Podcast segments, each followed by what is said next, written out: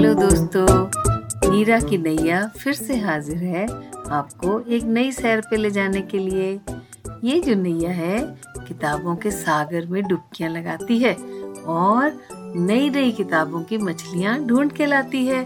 तो इस बार जो कहानी इसने उठाई है, वो कहानी है पत्तों में रसोई घर। वाह, देखते हैं इस कहानी में आपको समझ आता है और क्या शिक्षा मिलती है? ठीक है? ये कहानी आप अपने फ्रेंड्स के साथ क्लास फेलोज के साथ ज़रूर सुने और अगर घर में कोई छोटा कज़न है, उसको भी पास बिठाएँ। आप उसको बहुत अच्छी चीज़ समझाने वाले हैं। ये कहानी सुनने के बाद, ठीक है? तो हम कहानी शुरू करते हैं। पत्तों में रसोई घर। नौ साल के राजू की मम्मी शादी से पहले एक स्कूल में साइंस टीचर थी। राजू आज जब स्कूल से आया तो बहुत अपसेट लग रहा था। बैग लेकर सीधा अपने कमरे में गया और बिना यूनिफॉर्म उतारे और जूते उतारे बेड पर जा गिरा।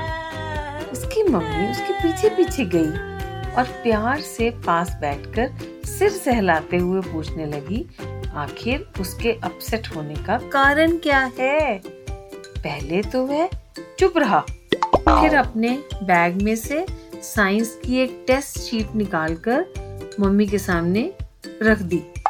माँ ने देखा, इस बार इस टेस्ट में उसके दस में से सिर्फ़ दो ही अंक आए थे। ये टेस्ट पौधों में होने वाली एक प्रतिक्रिया फोटोसिंथेसिस के बारे में था।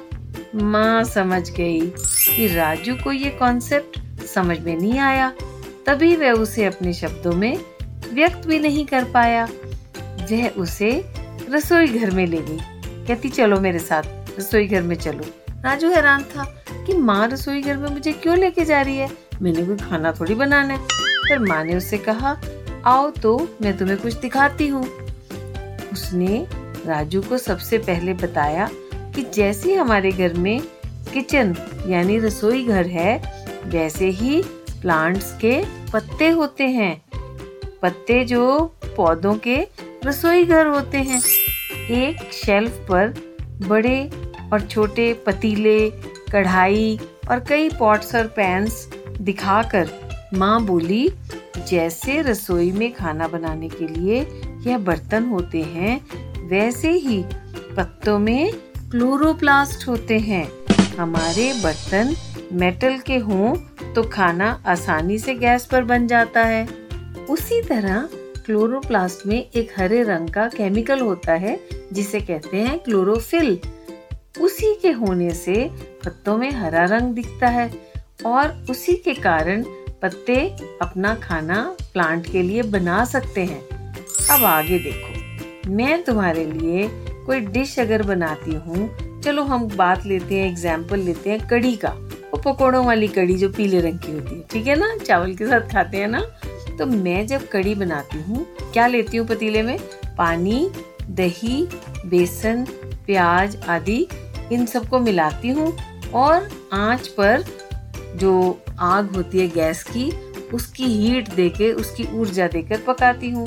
पकोड़े उसमें एक नया मॉलिक्यूल जैसे होते हैं, जिनमें बेसन, प्याज और साथ में मेथी या पालक और नमक मिर्च डालकर, उन्हें तेल में तलकर अलग से डाला जाता है। इसी तरह पत्तों के जो क्लोरोप्लास्ट होते हैं, वो एक पतीले की तरह होते हैं और उनमें सूरज की लाइट और हीट लेकर, ऊर्जा लेकर और धरती से पानी लेकर और मिनरल्स लेकर, हवा से कार्बन डाइऑक्साइड लेकर नए नए मॉलिक्यूल्स पत्तों में बनाए जाते हैं। जैसे ग्लूकोज स्टार्च कार्बोहाइड्रेट्स और सेलुलोज ग्लूकोज तो सिंपल मॉलिक्यूल होता है तो सिंपल शुगर होती है। लेकिन जो सेलुलोज वगैरह है, ये कॉम्प्लिकेटेड मॉलिक्यूल्स हैं। इनको हम अपने पकौड़ों के साथ कंपेयर करते हैं। इस तरह फोटोसिंथेसिस के प्रोसेस में पौधे हमसे भी बढ़कर स्मार्ट होते हैं। एक स्मार्ट काम करते हैं।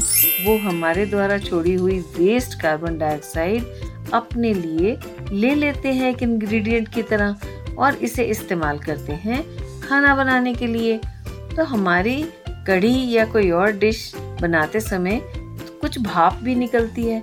उसी तरह पत्तों के अंदर छोटे छोटे छेद होते हैं, जिन्हें कहते हैं स्टोमेटा उनमें से ऑक्सीजन निकलती है, जो हम सब इंसानों के और जानवरों और पौधों के लिए, सांस लेने के लिए बहुत ज़रूरी है। ये हमें ऑक्सीजन जीवन प्रदान करती है।